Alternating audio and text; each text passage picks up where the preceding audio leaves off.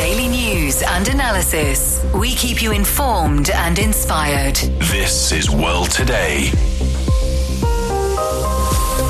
Hello and welcome to the panel discussion of World Today. I'm Ding Heng in Beijing.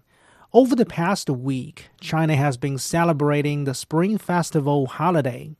Hundreds of millions of people in the country have traveled for family reunion, for sightseeing, or for both. Great momentum has been recorded in economic activities ranging from online and offline retail to tourism. With a modern lifestyle and the emergence of new technologies, significant changes have taken place in the way Chinese people celebrate their Lunar New Year. But does that necessarily indicate the erosion of traditions? This question and much more in this edition of the program. To listen to this episode again or to catch up on previous episodes, you can download our podcast by searching World Today.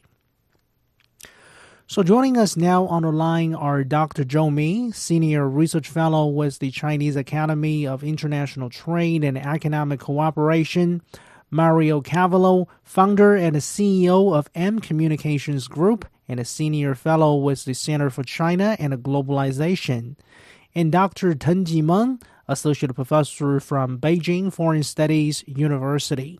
Mario, let me start with you. Let's begin uh, today's conversation by talking about the Spring Festival Gala because statistically, we are talking about the most watched TV program in the world. Uh, and some reports and data suggested that this year's gala ha- has received the highest viewership in some six years.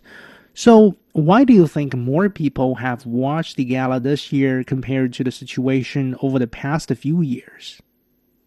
overall, I have to say that uh, I'm really making a strong effort this last couple of years, um, now as we're coming out of the pandemic, um, to get an authentic understanding of what's happening here in China.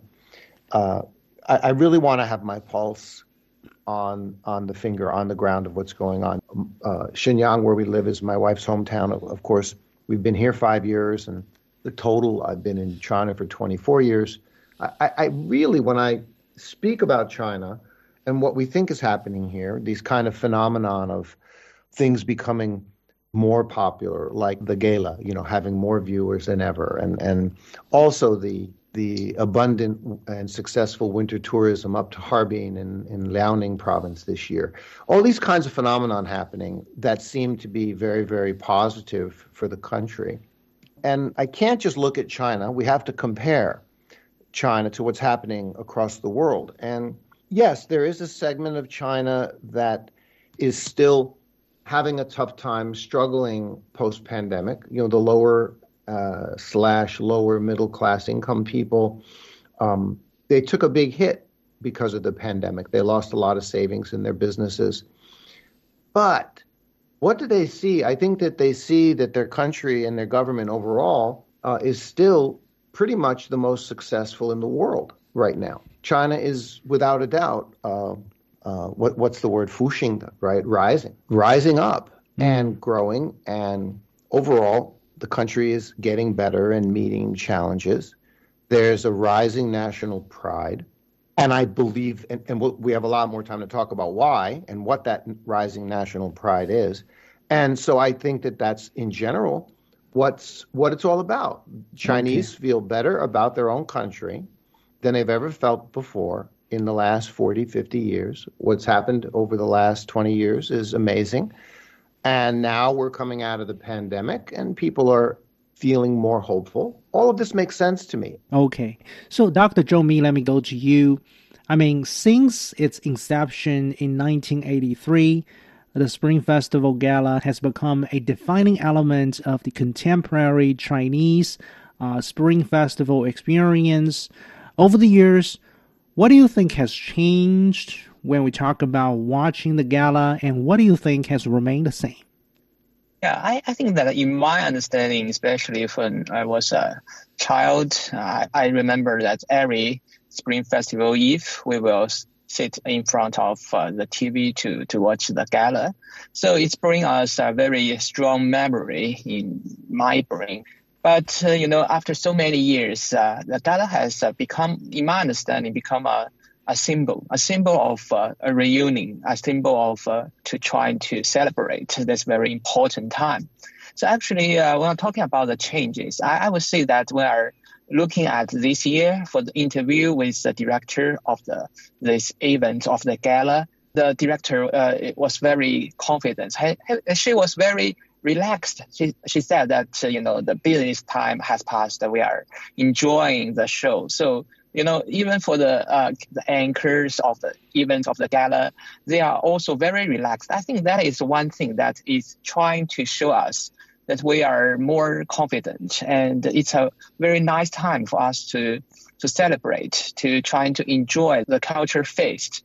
So a lot of things are unchanged. So if you are looking at the programs, you may find that uh, the songs, new songs, the dances, and something to do with uh, with a dramas, and also these elements are kept. So they are kept in the in the in the form of uh, you know to show the people a very happy, uh, mm. happy mood. But something changed. They are more international. So we are trying to not only limit it on our traditional ways of celebrating. We uh, we included many new elements. Some of them from other countries, some of them from the technology. So I would say that uh, the gala has become a very important time or the, the performance for the the people, not only for Chinese people, but also for the people in the world who are trying to know more about China. This is kind of changed. Hmm. So, Professor Teng Jimeng, some people say in recent years the gala has showcased a greater emphasis on cultural confidence, namely civilizational pride, the national learning of China's own history, cultural heritages, and traditional elements, etc., etc. This year's event is no exception in this trend. What is your observation? Well, I think the gala, uh, as my fe- uh, two fellow panelists have said, that um, it is quite an iconic event. And it taps into the theme, as I observe, the themes of family, tradition, and cultural identity. All these themes resonate deeply with the audiences during this very auspicious time in uh, the, during the Chinese uh, Lunar New Year. And um, if you look at the program this year, once again, it features these um, constant themes that tap into what we call uh, issues related to cultural tradition, the revival of this cultural confidence, and at the same time, and try to remind, I think, not just the people in this country, but also the world, that the rise of this, this post COVID China as we all know, that this COVID, China had been suffering over the past three years uh, from this very COVID and also the, the, consequences of it. And so, in this sense, my observation, based on my brief watching and uh, kind of segmented of this gala, it is it features quite diverse and very dynamic themes, not only showing that the revival of China after COVID, but also this very uh, renewed sense of a China that is increasingly modern and also diverse and dynamic, and the vitality of it. And so the gala serves as a venue or a platform that, that sends signals not just to people in China, but also to the people of the world. Mm. That we are still celebrating and we are part of this very international family, and we are actually marching on uh, and try to keep everything back on track and also advance and try to advance uh, and continue on the path of uh, modernization, mm. globalization, and uh, and all of it. And so it's it is a kind of civilizational ride and also mutual learning, the revival of the uh, cultural heritage by also incorporating new elements uh, from the rest of the world. Yeah, so in addition to watching the gala, I guess another major theme during the holiday is, of course, uh, family reunion. Uh, for me personally, this was actually the first time me and my wife managed to get my parents and parents in law to spend this holiday together as a big family. The first time ever since we got married a couple of years ago. In the bigger picture sense, data from China Mobile suggests that the number of people who went back to their hometowns during the holiday saw a 23% increase compared to last year's festival and even compared to uh, 2019.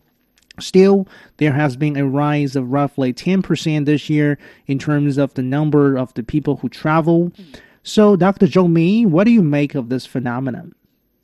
Yeah, in my understanding, you know, uh, in the past, uh, when I was a little bit young, I will remember that the travel in the Spring Festival holidays are really hard because you know I have to take a train for traveling for maybe uh, two thousand kilometers from the east to the north uh, to the west, and uh, during this way, it's very crowded.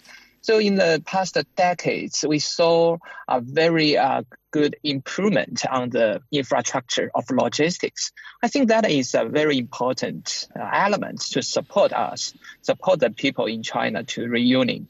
Because you know, during the Spring Festival, there are mainly uh, two kinds of uh, very uh, big vibes uh, you know, uh, waves of people. Like the first one is from the university students. They have the holidays, so they went back to their hometown. And another one is the migrant workers. So they worked in the uh, most developed uh, cities and regions, but they returned to uh, to their hometown. So these things overlapped to have a very strong demand for the traveling. Actually, um, I would say that uh, uh, the logistic infrastructure has made it uh, much easier for the Chinese people to go back home. And it is also one of the very important reasons why China developed such a large extent of the high-speed rail system network. So uh, we have the time, and uh, we are trying to make our time better because for this uh, festival holidays, we have nine days. so I, I would say that after uh, three years or mm-hmm. four years, it is a really big reunion in China. Many families uh, can have uh, the time to exchange of their ideas about what has uh, they have experienced in the past one year and trying to imagine what they want to do for the next new year. So it's a really important time. Mm. So Mario, I mean, um, going back to home for the Spring Festival celebration is of course nothing new here in China. The annual Spring Festival travel rush is known internationally as the biggest human migration in the world. It is a phenomenon that has been going on here in this country for decades. So, what do you think this tells us about Chinese people's uh, mentality or philosophy about their hometowns? You know, Zhou Mi brought up a really good point that um, even if we compare today, to pre-pandemic, we go back to that the the date you noted, right? We we look back at 2019, right, the year that was pre-pandemic, and we go forward for it's four it's it, it's five years now. It's you know it's four and a half years. It's a long period of time. Uh, when I look back on it, I realize that amount of time passed rather quickly, actually, in retrospect. And one of the things that was happening is that China's progress didn't stop and that progress included infrastructure, and that progress included more and more train tracks and rails into the local hometowns where everyone has a desire to go to their hometown. Who wouldn't, right? You know, I'm originally from Italy and the yearning to go back to your hometown is is still there, right? To go back and visit. And in my case, there's only old distant family that that, that are still there, right? So in China, this attachment to the hometown, by nature of the way the culture and the society is structured, the hometown is a big deal. We can go back to the, you know, even talking about hukou, the hukou IDs and the reform and, and the reforms that are happening, you know, to make it easier for for people who want to work to move around, that kind of a thing. But it it points to this exact reality that in China, the family center is still primarily in the hometown. The that is a promoted idea. It's it's deep in the culture. It's long term. The marriage and the family household is the center of the society, and that's still primarily found back in the hometown. And there is a nostalgic magnetic attraction back to the hometown. You know, there really is. There's something special for us. I mentioned earlier before the show began that we hadn't traveled for the last four years, like many people during Chinese New Year. We stayed here in Shenyang, which is my wife's hometown. So we were already in the Laojia. We didn't need to travel. Well, guess what? It, it's regarded as a very important thing that we were in our Laojia. That meant a lot to us that we could bring together. Mm. We say in Chinese, you know, 我儿子和他的姥姥, right? My our 12 year old boy and mom and dad, and then uh, mom's mom, which we call Lao Lao in Chinese. And this is significant. This is a big deal to get together with family in the hometown. It's the old traditional and right way, in my opinion, of, of the way society should be.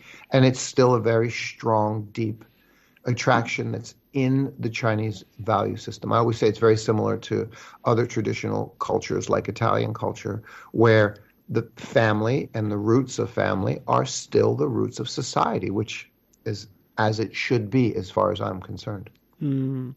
So Laojia is a very interesting vocabulary, and also in Chinese Mandarin, Professor Teng, we understand there is a another vocabulary that refers to people's sentimental attachment to their hometowns, 乡愁, right, or homesickness, if we put some uh, literal translation.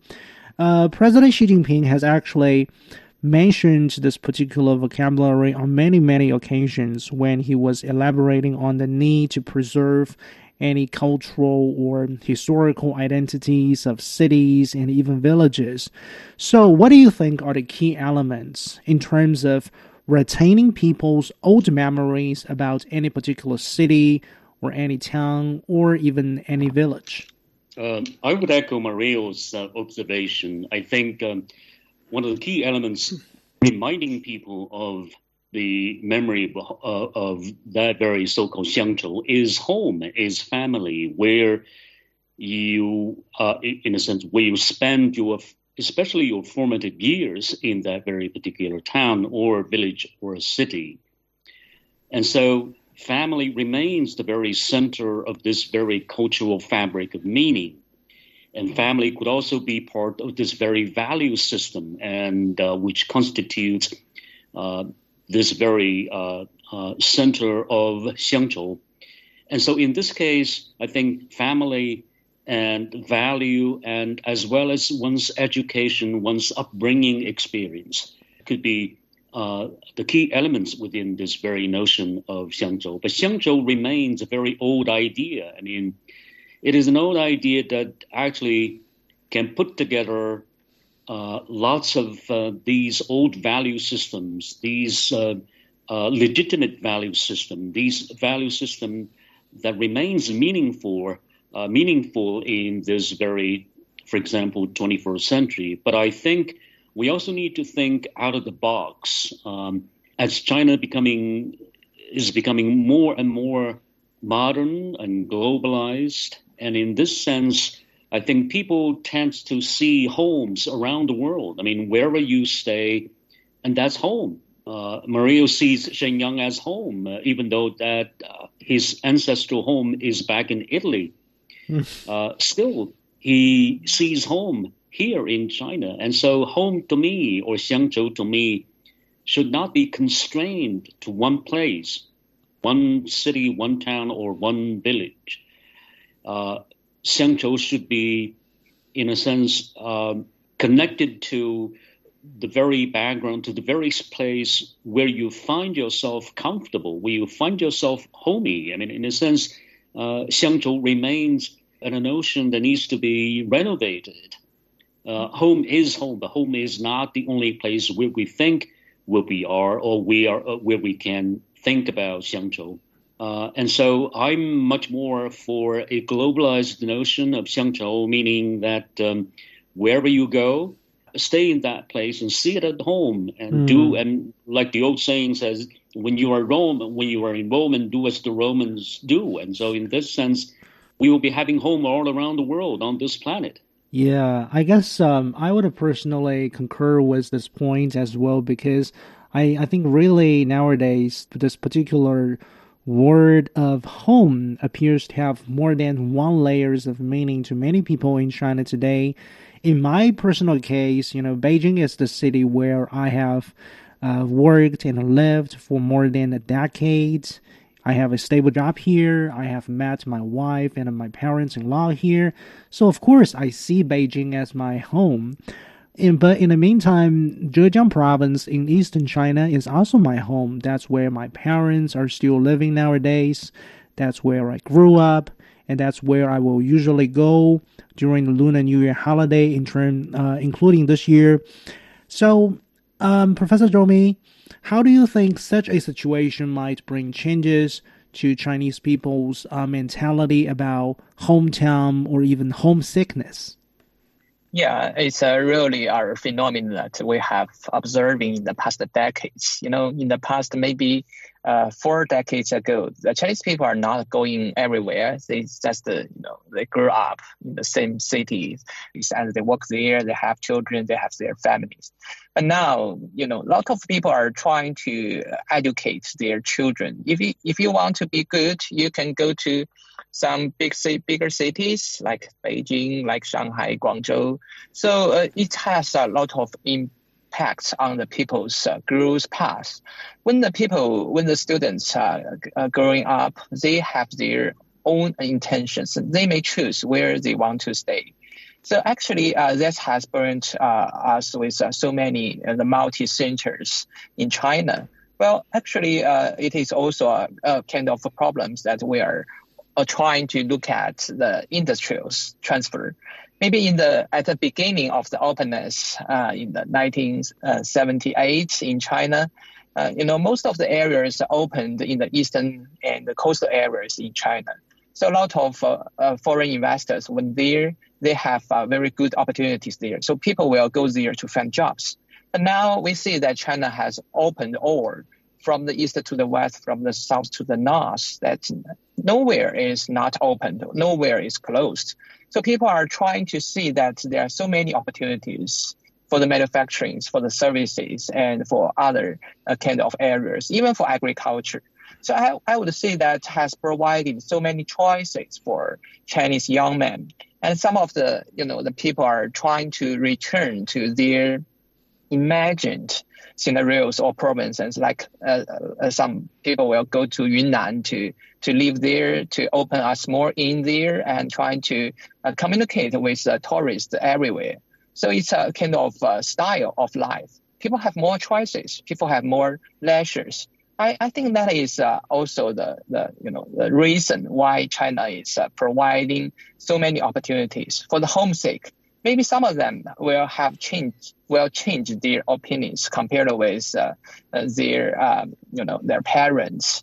They want to use different forms to communicate. They can keep in touch with their families through videos, through WeChat, mm. through video talks, and it is much easier compared with you know when we're younger, we have to use. Uh, the letters to use the letters to, to, to tell them what is happening to us, and we have to wait maybe one week or two weeks to get some messages from others. So the modern technology has provided a much shorter of you know the communication and a much easier uh, cost of uh, communicating. That is a, a way for us to not only to pay too much attention or depend too much on the, the special days, but we have uh, so many choices.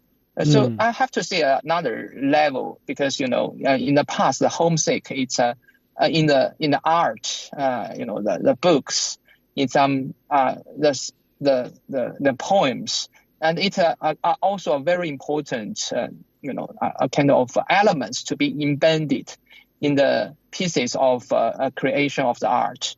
And now I, I think that still there. So people have different choices. They can choose which uh, ways they want to follow or which style they want to follow. So we can also go home uh, not in the Spring Festival. It's much easier than before. Let's take a short break.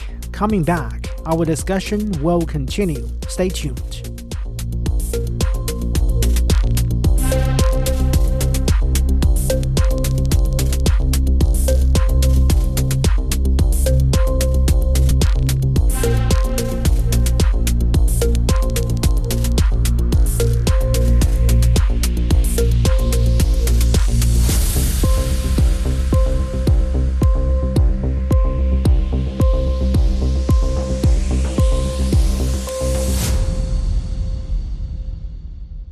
You're listening to World Today. I'm Ding Heng in Beijing. Today we are talking about China's Spring Festival holiday. Joining our panel, Dr. Zhou Mi, Senior Research Fellow with the Chinese Academy of International Trade and Economic Cooperation, Mario Cavolo, founder and CEO of M Communications Group and a Senior Fellow with the Center for China and Globalization, and Dr. Teng Jimeng, Associate Professor from Beijing Foreign Studies University. Uh, Mario, going back to you, earlier we were talking about um, our homesickness, our old memories about our hometowns in the wake of the Spring Festival. Now, for me personally, when I was a kid, I was living in a compound in my hometown. And I remember right outside the window of my home at the time, I could see a courtyard with a lot of traditional architectural and cultural values. Later, the compound I once lived in was demolished to give way for urban construction, and there was a time when I sadly thought that that compound would gradually disappear in my memory. Now, surprisingly, when I was touring a local cultural center during my most recent trip to hometown this time during the holiday, I saw that courtyard once again. Then I somehow learned that although the compound, the whole compound has been torn down, that courtyard has been preserved and relocated to that cultural center in a new location. So really standing in front of that courtyard, all my memories about my childhood, about that old compound, about growing up over there came back. So, um, what do you make of my personal experience here? What do you think, for example, the local government in my hometown has done right in terms of, say, urban planning or construction? I remember when I first arrived in Chengdu here in China. It was 1999. And I remember this next, the following three, four years that occurred. First of all, back in Chengdu, uh, in 99, nothing had begun changing yet. It was still old original Chengdu. There was only the the Holiday Inn Crowne Plaza was downtown, and that was the only international hotel. And over in near neighboring Chongqing was the the only international hotel was the the big tall round tower was the Marriott back then. So nothing had begun changing in terms of this urban renewal, revitalization, this rebuilding of the cities, the new, whether it's new areas like we say, you know, Hunnan district here in Shenyang, which is the equivalent of, you know, Pudong in mm. Shanghai and many other cities, they all have their Xincheng, the, the new city, the new side of the city. But there was this question of the old, the renewing and rebuilding of the old city. And back then I saw some controversy because I and I remember it was the early 2000s when I had then moved to Shanghai, and I saw some of the old buildings being torn down, and I saw some conflicts about that. Back then, I I I, I didn't know what was really going on, but I knew that the idea of preserving certain enough of the aspects of the society and the culture was important, and I'm I, what I want to say is that mm, going forward I've noticed that the Chinese government recognized the the meaning and the value of this and has been much more careful about which areas they were going to quote tear down and rebuild where they would you know take away the original culture like you said taking away a courtyard uh, which is to some degree within the, the depth of a culture and a society and its values regarded as a loss, regarded as a death. And people resist that. They want to hold on to their memories.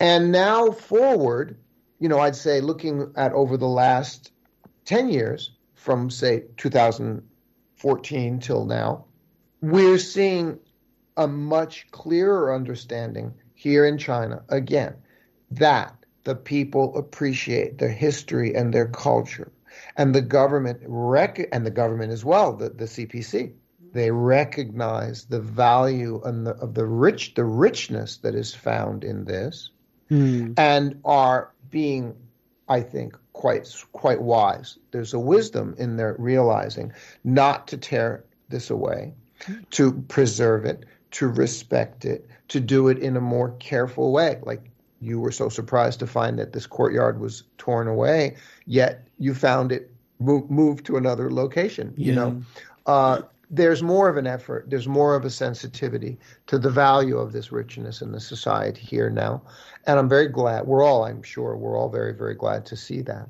Mm, that's for sure. So, Dr. Zhou Mi, reportedly, there has been a new trend this year called returning home first, then traveling to other places for tourist activities. And one indicator in this regard is that actually during the first three days of the Lunar New Year, car hailing demand around some um, domestic tourism hotspot saw an almost 70% surge compared to the pre pandemic 2019 situation. Uh, and also, in terms of my personal experience during this holiday, in all those tourism spots I visited together with my family members, um, I saw, to use a Chinese phrase, people mountain, people sea. So, what do you think has given rise to this trend?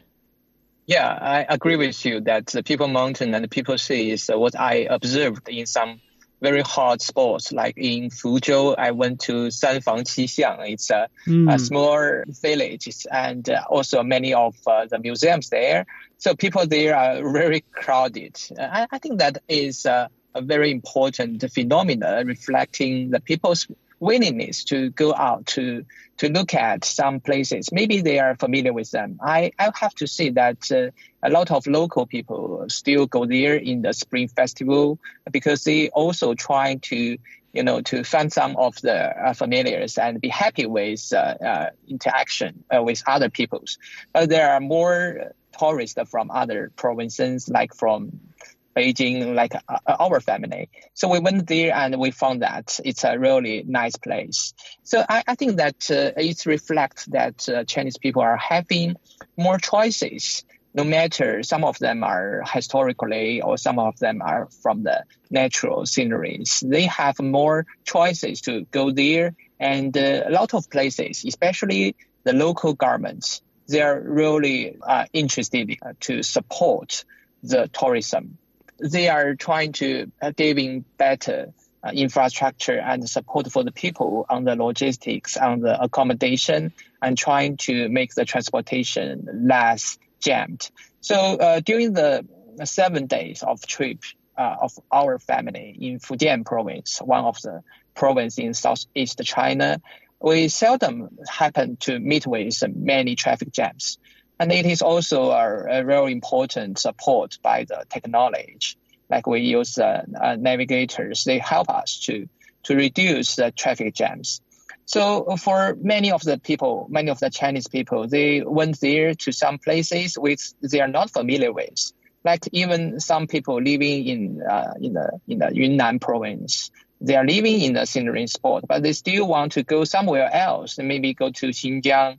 The students in the Guangxi province in the south, they went to the north part to Harbin and make it a real connection between the south and the north.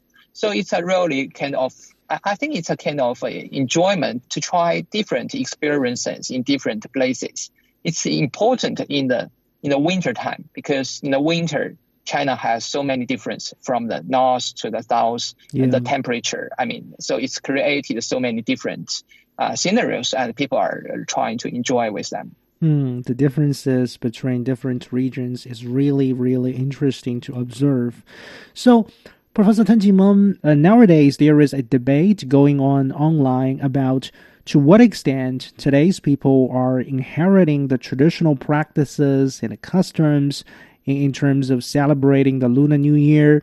Some people say the rising Spring Festival tourism could help boost the tradition because in order for a place to attract more tourists during the holiday, uh, this place really needs to promote and highlight its unique local culture. But some people say when more people are traveling as tourists during the holiday, that means um, less people are staying at their hometowns to carry out their local traditions. What is your take on this? But it's yes and no. I think uh, in terms of staying, uh, the, the criticism uh, I think they're quite right. Um, if when people are on the road or are constantly on the road, all these old traditions, I mean, these local traditions, which are sometimes quite ritualistic.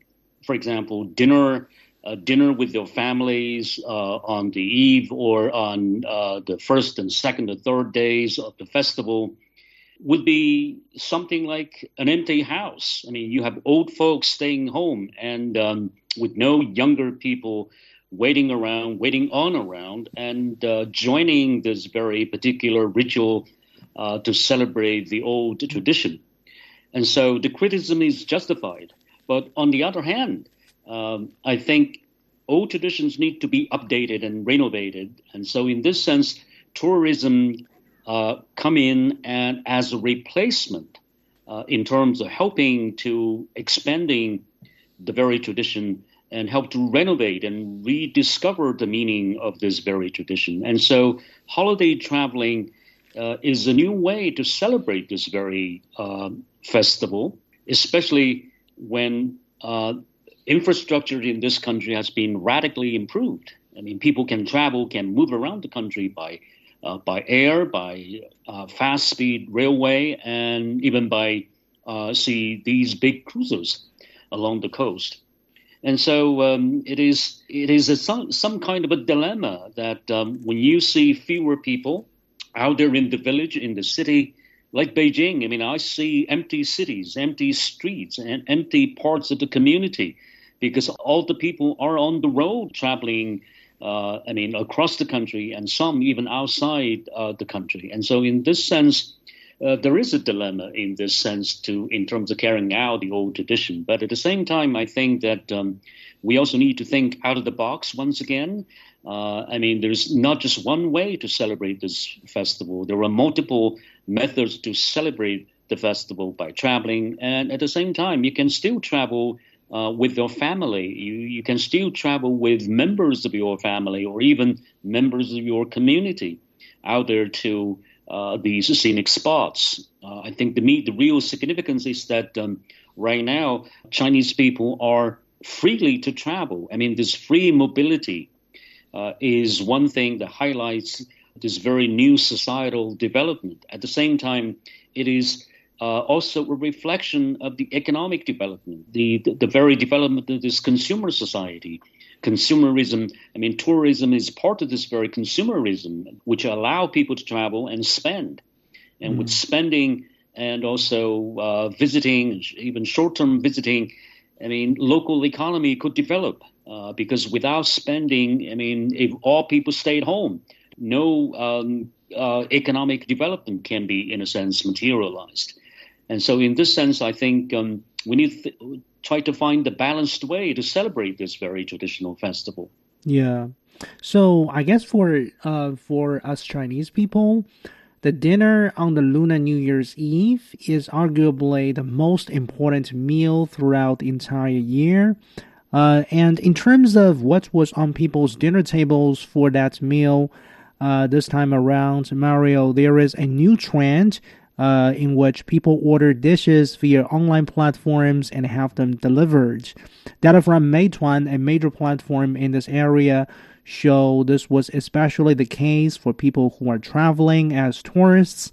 And one case in Meituan's record is that on the Lunar New Year's Eve, a user based in Jiangsu she traveled to Harbin, which is uh, some 2,800 kilometers away from Jiangsu, and ordered some dishes featuring the local Dongbei style, the namely Northeast Chinese style, for her dinner on that day.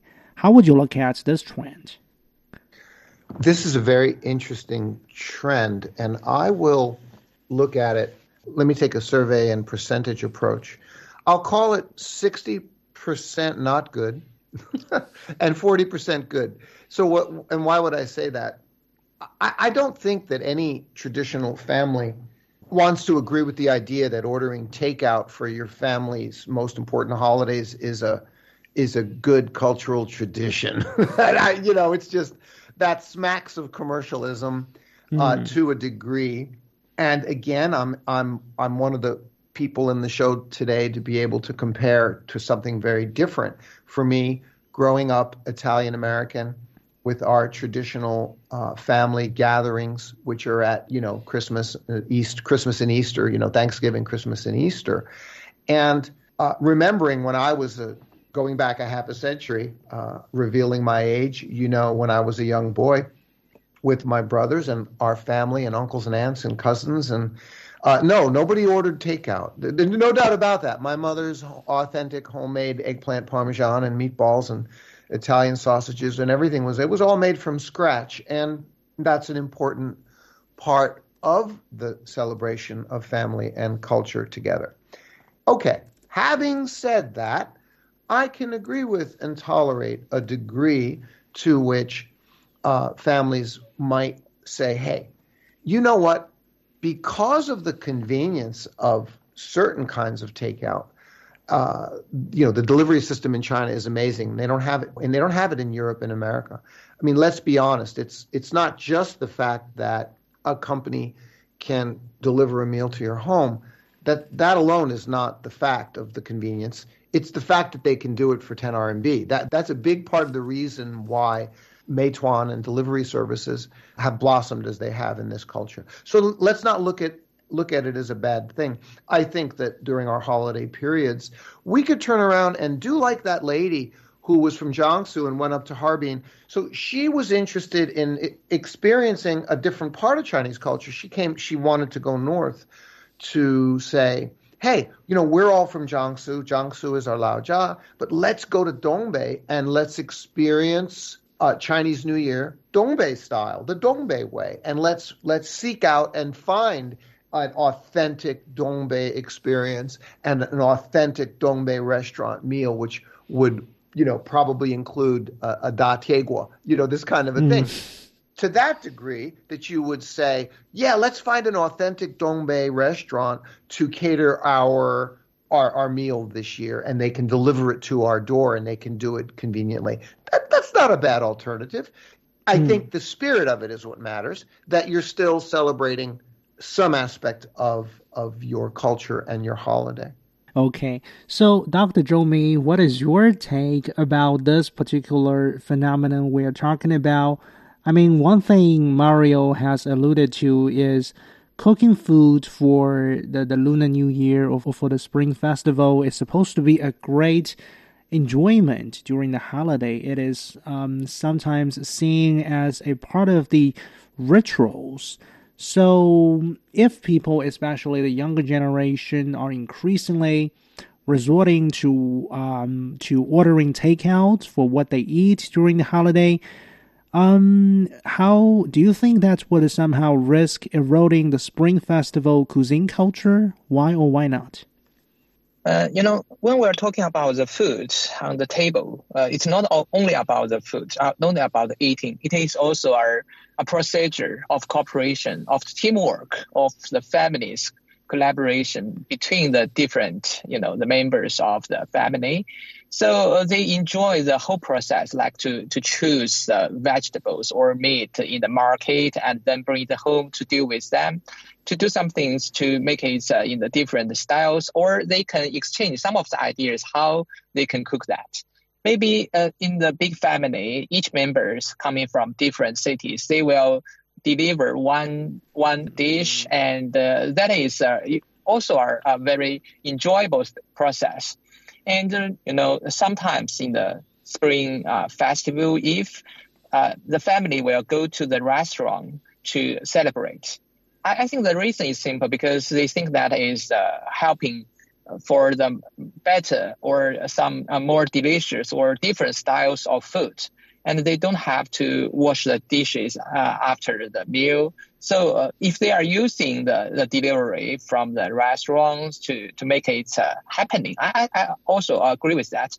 You know, in, in my family, uh, like my parents, they will they will do all the things like to do the tangyuan. Uh, it's a mm-hmm. kind of food like the dumplings in China yeah. from the, the meal of the, the rice yeah. But I will not do. We will buy it, you know, the semi products from the, the shops of Daoxiangcun and then cook them.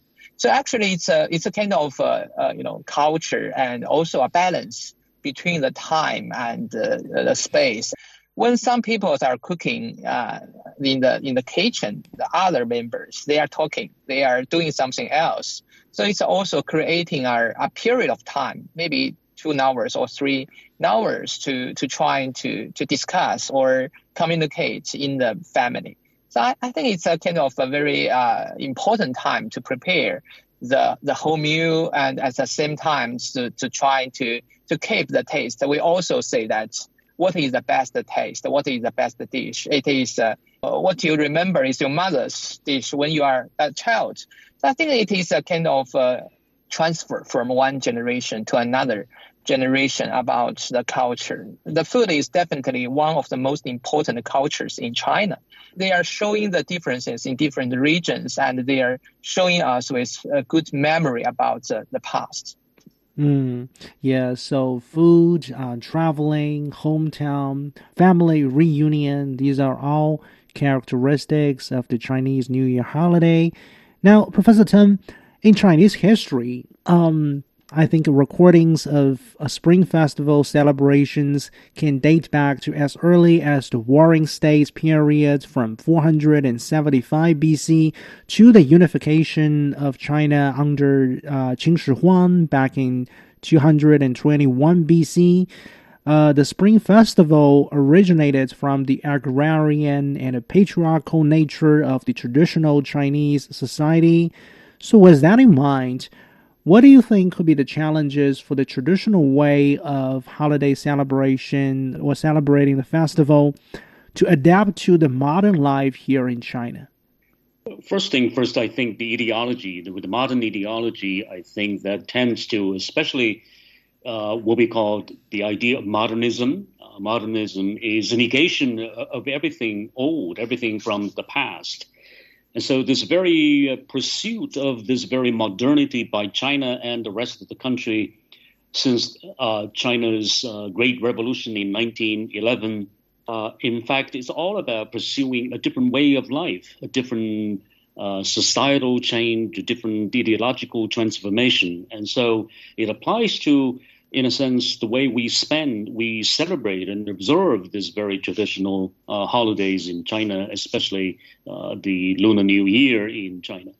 And so, in this sense, I think that we need uh, to, in a sense, to think and dig deeply back into this past and try to come up with new ways and new methodologies and new ideologies. Uh, in terms of celebrating and observing this very uh, old tradition. Uh, so, my way of thinking uh, tends to be a kind of a double fold. On the one hand, we need to observe the holiday. I mean, like the people in Japan who actually can uh, successfully blend this uh, this modern idea into this old uh, way of celebrating. And so China need, China is still learning. Our learning curve is still very deep. And secondly, I think uh, the challenge comes to comes from technology with AI and with 5G and with, uh, I mean, everything so radically new and so different. Uh, China, once again, needs to step up a little bit in terms of adapting uh, this very, or using, applying the new technology to celebrate the tradition. Uh, like traveling, for example. Uh, traveling remains a challenge uh, to people who want to go home and to be with the family. Uh, technology, on the one hand, allows us to travel, but at the same time, it also allows us to stay put, to talk, uh, to speak, and to meet people. Uh, for example, in WeChat uh, video conference, and um, all these new way of um, meeting and talking and joining each other, reuniting with each other, could also be employed. And so. Um, I would once again say that um, uh, technology would help us and sometimes can guide us in finding new ways to maneuver and to navigate in among these old traditions so that we can find a new way uh, about ourselves and to redefine ourselves and to redefine those very defining moments that we uh, must sit together under the very uh, leadership of that very patriarchal head of the family and um, heading back to that very agrarian rural village meeting people eating with the people and also in a sense uh, crowded together and so um, uh, I, I, call for a change, and mm. I think that um, challenge is a good thing, and challenge could also help us to, in a sense, uh, uh, blaze a new trail in celebrating and in observing this very um, historic um, tradition. Okay, so the final question before we let you go, Mario. What do you make of the recognition of the Lunar New Year as a UN floating holiday in December last year? A Xinhua editorial says the recognition shows that China's wisdom and peace loving traditions are holding greater appeal in a world characterized by continued uncertainty and turmoil today. Do you agree in this point? I hope that what is happening, what I, and what I believe is happening, is that many, many people in the world are getting this message that China is rising peacefully. Uh, and let them attach that message to the Chinese New Year messaging and to the Lunar New Year messaging and whatever other messaging they want to attach it to, because it's the most, it's the, I regard it as the pivotally, it's the most pivotal and most critical and most important message possible. That China is now not only the largest, safe, stable, successful, capable, civil country on the planet, but it's doing so in peace. This is absolutely incredible for 45 years now, since the Sino Vietnamese War, China has refused to get involved in any war in any way. It, in the APEC summit in San Francisco, uh, in front of all the world's most influential Fortune 500 business leaders, Xi Jinping reiterated it again. China will not enter into any Cold War or hot war with any other nation. This is amazing. And looking at the opposite, the horrible slaughter of innocents in Gaza happening now. Previous to that, Ukraine still happening. Uh, I don't have to, I don't want to go into too much politics, right? We see a world led in the West by the U.S., rooted in a lot of war and death, and China refuses to be a part of that. It's a miracle and a gift to mankind. We have spoken with Dr. Zhou Mi, Senior Research Fellow with the Chinese Academy of International Trade and Economic Cooperation, Mario Cavolo, founder and CEO of M Communications Group, and a Senior Fellow with the Center for China and Globalization, and Dr. Teng Jimeng, Associate Professor from Beijing Foreign Studies University.